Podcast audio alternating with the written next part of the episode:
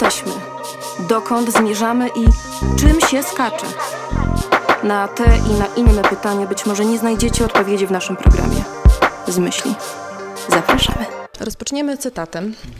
Cytatem takiego bydgoskiego poety Jarosława Jaroszewskiego. Czasem jedyne, co pozostaje, to ten bezsensowny upór, natrętna myśl, że trzeba realizować marzenie.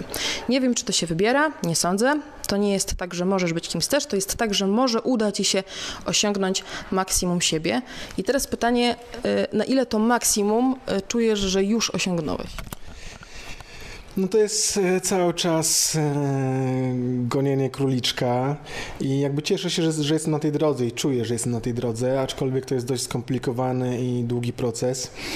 Mm, teraz e, tworzę taki audiobook Wilk w lesie rzeczy i w jednym z ostatnich odcinków mm, pisałem o tym, że traktowałem dotychczasową całą swoją twórczość jako takie studiowanie, szlifowanie warsztatu z taką myślą, że jak sprawdzę się już w każdej, nie wiem, estetyce, e, w każdej stylistyce, e, to po latach e, twórczości i tego sprawdzania siebie e, w końcu osiągnę mm, taki warsztat, który pozwoli mi mm, tworzyć jakby to, co naprawdę chcę, nie będąc ograniczonym przez jakieś konwencje, czy właśnie niedoskonałości warsztatowe, czy nieświadomość e, mojego narzędzia.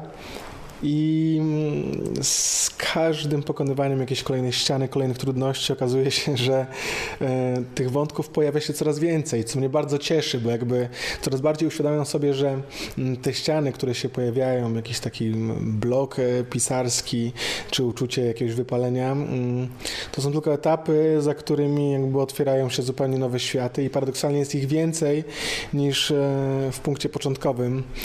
I teraz jestem w ogóle na takim etapie, że faktycznie mam w głowie tyle różnorodnych projektów i chciałbym je realizować, że ta droga do osiągnięcia maksimum siebie jest daleka, ale to jest jakby super podróż. To jest jakby podróż do dalekiego, egzotycznego kraju, więc jest to ekscytujące, motywujące.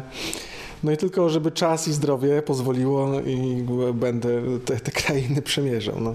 Mhm. Ale myślisz, że do, tych, do przemierzania tych krain y, raper mówmy o tym, też z perspektywy tego, co dzisiaj się dzieje, powinien być wyposażony właśnie w takie narzędzia, to znaczy świadomość własnego warsztatu, y, instrumentu, y, jakaś wiedza związana z literaturą, z polityką itd., itd., itd. To jest niezbędne? Mm, no, dla takiego rapera jak ja, który gdzieś tam się przyznaje do tych swoich pasji kulturoznawczych, no to jest niezbędne. Jeżeli ja chcę coś mówić o świecie, to muszę coś o tym świecie wiedzieć, a ta wiedza o świecie jest współcześnie dość skomplikowana. I gdzieś takie właśnie studiowanie e, najróżniejszych rzeczy jest naturalną częścią warsztatu mojej pracy. Więc w moim przypadku na pewno. Okej. Okay. Ja pamiętam rok 2016 i majowy boom poetycki w, w, Toruniu, tak. Y, I to była taka dyskusja, w której ty też wziąłeś udział. Y, rap to poezja, taki bodajże był tytuł. I teraz pytanie, y, na ile z twojej perspektywy tej poezji w rapie dzisiaj jest? No to wszystko zależy od definicji oczywiście, nie? jak definiujemy rap, jak definiujemy poezję i tak dalej. W moim takim najprostszym ujęciu tej sfery poetyckiej właściwie, e, którą szerzej określiłbym sferą e, prób wyrażania rzeczy niewyrażalnych w takim języku potocznym właśnie za pomocą języka poetyckiego, też szeroko rozumianego. E, dla mnie po prostu języka, który za pomocą nowych metafor i nowych środków stara się opisywać rzeczywistość w nowy sposób sposób, e, no to każda forma, która operuje językiem i ekspresją, e, może jakby spełniać te funkcje poetyckie, czyli według dla mnie wyrażania tych niewyrażalnych rzeczy.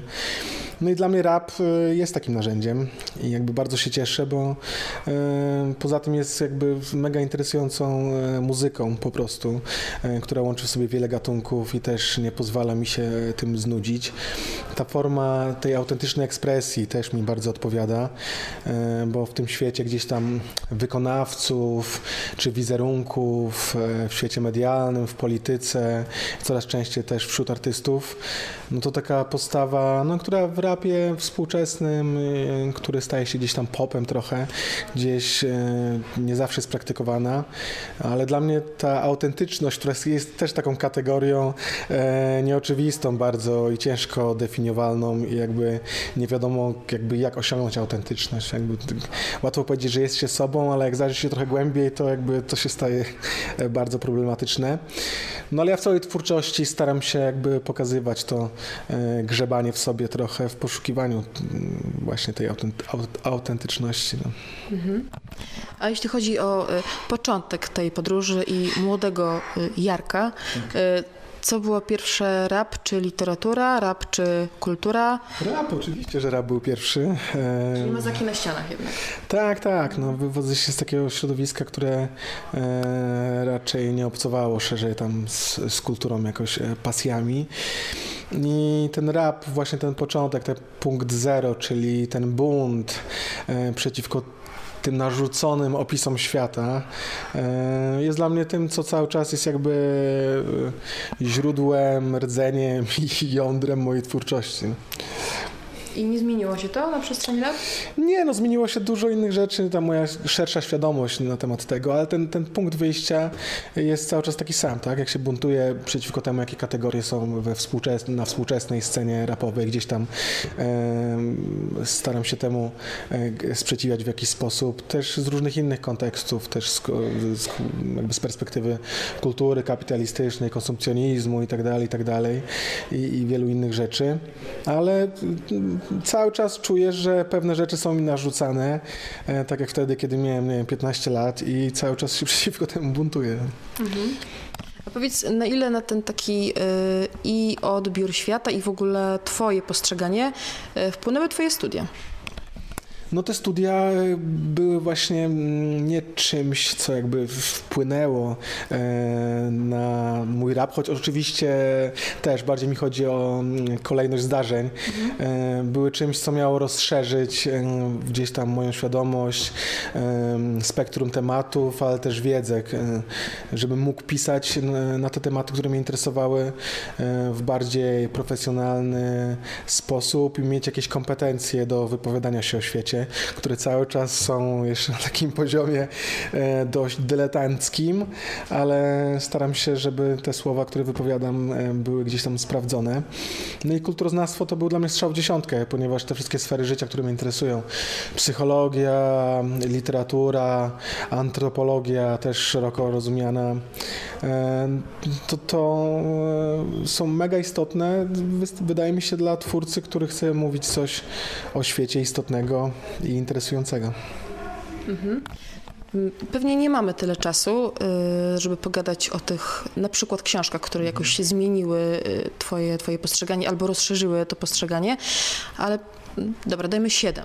Mhm. Gdybyś miał wskazać top 7 książek, które na, jakby no, trzeba przeczytać, żeby wiedzieć przynajmniej co siedzi w głowie y, Bisza, albo żeby się dowiedzieć, co we własnej głowie siedzi, to co by to było? No tak, to jest bardzo ciężkie. No, literatura, literatura jest tak wielkim jakby workiem najróżniejszych rzeczy. E, samo obcowanie z literaturą, e, która jest uznawana za ważną, to też jakby też można się buntować przy tak, e, przeciwko takim określeniom. Albo kanonom. Kanonem, tak, tak. No ale dla mnie e, tak z głowy po prostu te nazwiska, które najczęściej wypowiadam w takich sytuacjach, czyli Gombrowicz ze względu na właśnie postrzeganie formy, i przeciwko nadawaniu sobie gęby. E, gra w klasy Cortazara e, była dla mnie ważnym, ważnym tematem ze względu na te wszystkie, też ogólnie mówiąc, e, postmodernistyczne tematy. Dostojewski, bracia Karamazow, czyli powieść polifoniczna, czyli bardzo fajne ukazanie e, bardzo różnych spojrzeń na świat e, w jednej świetnie napisanej e, książce. David Foster Wallace, póki co ciężko było mi wybrać chyba jakąś powieść. Czekam na tłumaczenie Infinite Jest, które będzie w przyszłości. W poszukiwaniu straconego czasu Prusta było dla mnie bardzo ważną powieścią.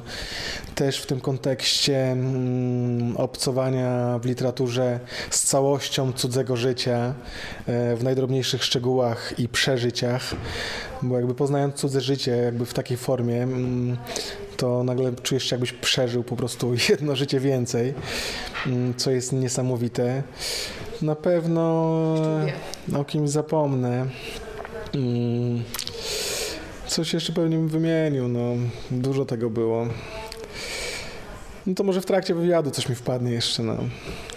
Na pewno Człowiek bez właściwości e, Musila to też książka, która e, chyba obecnie jest najbliższa mojemu światopoglądowi. Fragmenty z niej wykorzystane zostały mm, na płycie Symetria BOK. Mm, co jeszcze, co jeszcze, co jeszcze? No staram się wybierać takie najważniejsze, więc przelatują mi teraz przez głowę e, różne rzeczy. No to na tym, na tym musimy. Magiczna, magiczna szóstka. Dobra, niech tak zostanie. Ty też często, często poruszasz taką, nazwijmy to dumnie, kategorię autentyczności, mhm. czyli jakieś, jakieś prawdy, yy, prawdy właśnie. Yy, pytanie jest takie, czy tobie na co dzień trudno się żyje yy, właśnie w poszukiwaniu takiej autentyczności i też z taką świadomością, że to jest dla ciebie istotne?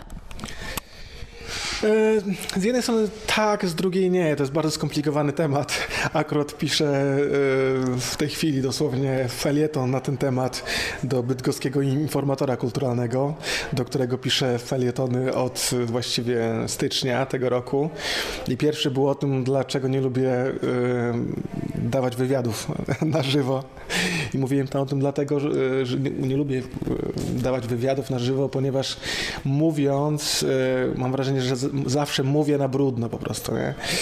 E, mówienie dla mnie jest mówieniem na brudno, dlatego lubię pisać, ponieważ mogę to jakoś ułożyć e, i to wszystko przestaje być takie jakby przypadkowe i nie mówię tego, co myśli na język przyniesie, tylko to, co chcę naprawdę e, powiedzieć.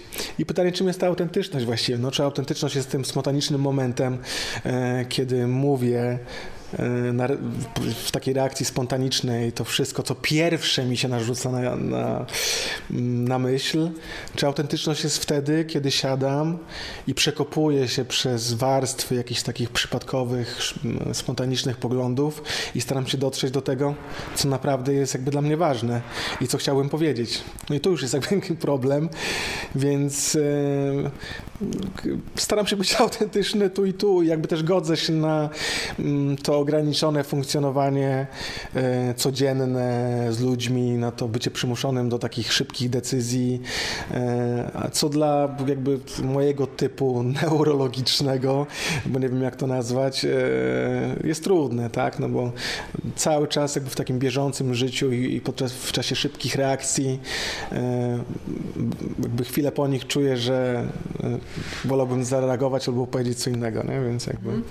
Ale to jest tak, że powiedzmy mm, miałeś wywiady i stwierdzałeś, nie, nie, nie, to jednak to wykreślmy i dodajmy, dodajmy coś innego? Znaczy zwykle się godzę z tym, co już powiedziałem, bo jakby no jest to jakaś prawda momentu, ale wywiady bardzo często każą mi przemyśleć pewne rzeczy od nowa i są dla mnie takim sprawdzeniem aktualności moich poglądów, bo często przyjmujemy jakiś pogląd, niby przemyśleliśmy coś i po, dwa, po dwóch latach powiedzmy w jakimś wywiadzie, no, czy w jakiejś sytuacji wypowiadamy go i potem nagle w domu stwierdzamy, o kurczę, ja właściwie już tak nie myślę, nie? że coś się zmieniło. No i w sumie bez tego, czy bez, bez pisania, jeżeli ktoś ma jakiś nawyk pisania, nie wiem, pamiętników czy dzienników, to pisanie jest, jest dość istotne. Bez takiego sprawdzania tych naszych poglądów, które mamy co jakiś czas, e, często żyjemy w takiej jakby fikcji na temat tego, co myślimy i, i nie mamy szansy nawet dojść do tego, że być może myślimy inaczej. No. A propos tego, co się kiedyś powiedziało i teraz to się weryfikuje, ty wspomniałeś w jednym z wywiadów y, o tym, że jesteś trochę takim raperem z podziemia. I też często się tak mówi o tobie, nie? Y, I teraz pytanie, jak ci w tym podziemiu? Czy już je sobie jakoś urządziłeś, czy, czy jak to tam jest? Tak, tak, tak. Cudownie się czuję w podziemiu. Jakby w, w którymś momencie mojej kariery e, uświadomiłem sobie, że podziemie to jest dla mnie po prostu idealne miejsce. Jest to cudowna nisza, e, bo wiadomo, że gdzieś tam mainstream, czy mm, kultura popularna, czy wszystko, co staje się gdzieś tam e, popularne, mm, w jakiś sposób komercjalizuje się mniej lub bardziej, czyli staje się wykorzystywane przez system. I ten, ta kategoria systemu, ja w ogóle lubię też dopisywać ideologię do tych jakby kategorii hip-hopowych, e, które zmieniły swoje znaczenie gdzieś tam e, przez czas rozwoju tej kultury hip-hopowej, ale jakby mam swoje znaczenie dla nich. I ten system, który był czym innym oczywiście, kiedy nawijała o nim molesta, chociaż nie do końca czymś innym, to teraz dla mnie jest tym systemem właśnie, nie wiem, konsumpcyjnym, kultury kapitalistycznej, e, jakby tych cyfrowych e, zniewoleń, których nie zauważamy, e, tych, tych wszystkich zniewoleń, których nie zauważamy, jakby, nie? Jakby jestem mega na, na to wrażliwy i z tym systemem walczę, a to podziemie jest miejscem, w którym mogę się, mogę się schronić i mogę robić to, co chcę poza tym systemem. I te wątki też pojawią się na mojej nowej płycie, gdzie chcę te kategorie takie rdzennie hip-hopowe e, i z tego czasu e, w rozwoju tej kultury, który jest mi najbardziej bliski, gdzieś przetransponować e, na rok 2022. Zobaczymy, jak mi się to uda. Okej, okay. no dobra, ale y, na przykład teraz pracując nad płytą, czy ty w ogóle w jakikolwiek sposób kalkulujesz? Mhm. To znaczy do kogo to trafi, czy ludzie zrozumieją to, co ty chcesz im przekazać, albo mm, też sobie tak trochę targetujesz grono swoich odbiorców? Nie robię tego i nigdy tego nie robiłem. I też jakby nie demonizowałbym, bo sądzę, że wielu gdzieś tam młodych twórców e, też tego nie robi, jakby, nie? Po prostu ich zajawka wynika trochę z innych źródeł i nie, nie byłbym skłonny uważać, że jest przez to mniej szczera. E, ale wynika, jest osadzona siłą rzeczy gdzieś w tej wielkiej e, kulturze współczesnej, e, do której ja jestem w kontrze, nie? więc jakby to nie jest tak, że jestem w kontrze do jakichś tam szczególnych osób często, bo jakby mm, kiedy często poznaję młodszych raperów na koncertach i tak dalej, to się okazuje, że czuję w nich tę zajawkę, którą ja miałem, będąc w ich wieku, nie? i to jest tak jakby szokujące, tylko widzę, że oni po prostu, wiesz, jesteśmy zawsze po części wynikiem świata, w którym funkcjonujemy. Nie? I moim zawsze głównym zadaniem było być jak najmniej po prostu e, wynikiem okoliczności, które są, są wokół mnie. E, I tak to wygląda. I chyba straciłem wątek. E, jakie było pytanie? Na ile kalkulujesz? Aha, na ile kalkuluję. No też zależy, co się kalkuluje. No, gdzieś tam na pewno moja twórczość jest bardzo przemyślana i mam na pewno jakiś zamysł, jaki odbiór chciałbym uzyskać. Nie? No ale to nie jest odbiór w kontekście, ile płyt chciałbym sprzedać i jakby w tym sensie. Ale ten, ten mega y, jest dla mnie zawsze fajną zagadką i fajnym takim społecznym eksperymentem, na ile moje pewne jakieś tam wrzutki e, trafią i jak zostaną odebrane. No to, to, to jakby jest dużą częścią mojego przemyśliwania nad e, moimi projektami. No właśnie, w tym takim y, przemyśliwaniu, jak powiedziałeś, w tej y, autorefleksji bardzo szeroko y, posuniętej, ile zostawiasz na taką spontaniczność z jednej strony, a z drugą przeznaczenie, jakąś taką mojrę, że co ma być, to i tak Dokładnie. się kurde wydarzy. E, na płycie Blady Król e, gdzieś tam rozważam te nasze zależności od losu. To jest bardzo ciekawy temat, który w przyszłości rozwinę, bo to jest, to jest też bardzo e, trudny temat, który potocznie jest rozumiany ba na bardzo prosty sposób, a nie jest w ogóle prosty. I dla mnie, mm, ja potrzebuję takich ograniczeń i takich ścian. E, bardzo podoba mi się takie stwierdzenie, o tym też chyba w wielu wywiadach mówiłem już. Proste jest stwierdzenie, że ewolucja jest ścianą właściwie właściwie. I w tym sensie, że mm, kiedy stoi przed nami ściana, to albo możemy się zatrzymać, albo wymyślić sposób, e, aby ją pokonać. Więc jakby ja siłą rzeczy pakuję się, e, ustawiam przed sobą największą możliwą ilość ścian, czyli angażuję się w bardzo dużo projektów o krótkich e, terminach wykonania co z jednej strony bywa zabójcze i bywa mordęgą totalną, ale z drugiej strony no mega mnie mobilizuje po prostu i każe mi gdzieś tam działać na najwyższych obrotach. Czyli nie czekasz na wenę, która spadnie Nie, nie, nie, nie, tylko po prostu... Wena, jak mówił e, Picasso, Wena musi znaleźć przy pracy po prostu. I, tak, I znajduje mnie. I to jest jakby to są bardzo świetne momenty, ale wiem, że gdybym nie pracował intensywnie, to tych momentów byłoby dużo mniej. Nie? Czyli działanie, czyli dokładnie. Ostatnio też miałam taką rozkminę, ale to nieważne. Y, A propos weny i też tego, co wpływa na twórczość, to wpływa też y, przestrzeń. I teraz tak, ty jako bydgoszczanin roku, co już ustaliliśmy, jakie są powody, dla których z Bydgoszczy nie wyjechałeś, a jakie są powody, dla których mm, ludzie czasem stąd wyjeżdżają, albo takie, dla których nie chce się tu mieszkać? No tak, no jakby jest to takie przysłowie, że lepiej być pierwszym w Bydgoszczy niż drugim w Warszawie, jakby troszeczkę je przekształcając. No na pewno będąc jednym z ciekawszych raperów w Bydgoszczy e, jestem bardziej widoczny niż będąc e, jednym z wielu raperów świetnych gdzieś tam w Warszawie powiedzmy, nie? E, Oczywiście śmieję się, bo to nie jest główny powód. Przede wszystkim mam tu rodzinę, z którą chcę być blisko.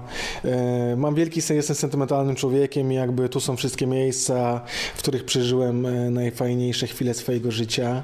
I gdzieś tam zrosłem się z tym e, miastem z tego względu. I też jakby to, co się dzieje w tym mieście leży mi na sercu, nie? Jakby cieszę się, że mogę być częścią kultury tego miasta, e, częścią środowiska artystycznego, jest tu bardzo dużo wspaniałych ludzi i fajnie, że okazuje się, że też e, nie spodziewałem się, że tak fajnie będzie mi w tym mieście też wychodzić spoza rapu. Jakby, też jakby e, w nie- niedługim czasie okazało się, że jest bardzo wiele mm, możliwości współ, współdziałania ze, ze świetnymi ludźmi.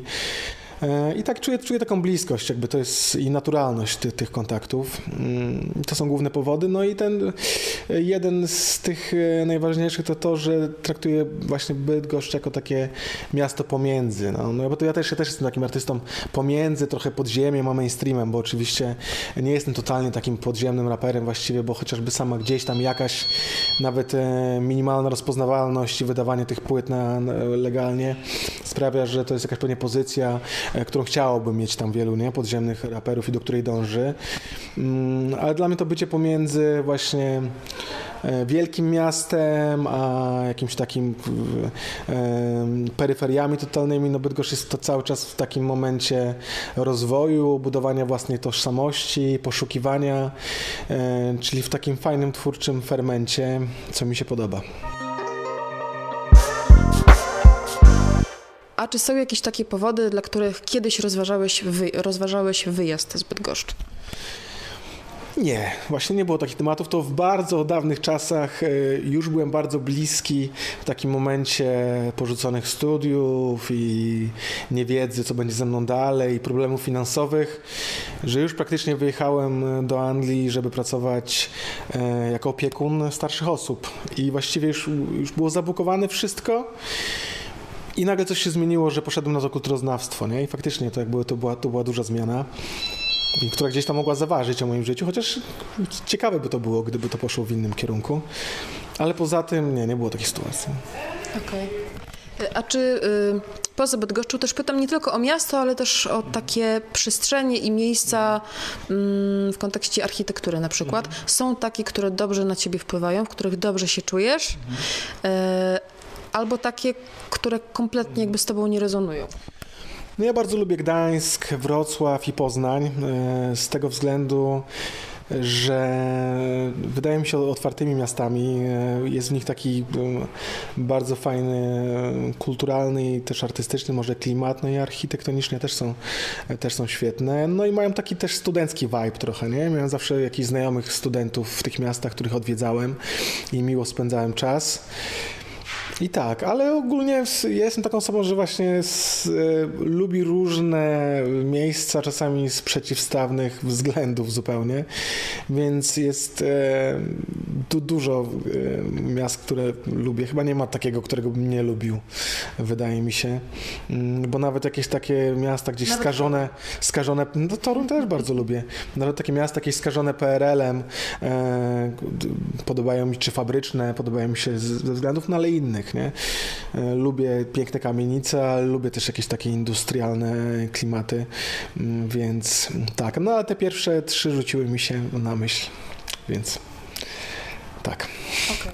A gdybyś, e, tak a propos tych rozkmin też trochę, miał jakąś taką opcję, żeby sobie pożyć czyimś życiem mhm. przez pewien moment, chociażby, nie wiem, bohatera filmowego czy literackiego, e, taki alternatywny scenariusz na życie, e, albo też niekoniecznie może fikcyjnego bohatera, to kto to by był? No ciężko sobie to wyobrazić. Literatura niejako daje taką możliwość, nie? bo jednak wiele powieści jest pisanych tak intensywnie, tak głęboko, e, że e, jest po prostu bardziej namacalne, zmysłowe i intelektualnie e, ciężkie niż niejedno życie właściwie. Więc tak, z tego wynika też moja jakby pasja do literatury, do właśnie poznawania ludzi w takim pełnym spektrum człowieczeństwa. To jest fascynujące. Nie wybrałbym chyba takiej jednej postaci. To było bardzo trudne. Ciężko sobie to wyobrazić, bo jakbym był kimś innym, to nie byłbym sobą. Właściwie nie wiem, jakby to miało wyglądać.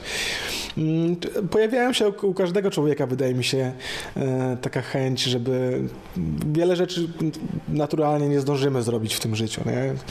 E, mamy różne pasje, różne pomysły, ale Chyba nie, no. Mam to szczęście, że naprawdę gdzieś tam mam to, tę sprawczość e, we własnym życiu, e, że nie potrzebuję takich wizji. No. Mhm. Zacięłam się. tak, zamyśliłam się, ale tak, ale rzeczywiście zamyśliłam się, tak, ale tak, zmyśliłam się.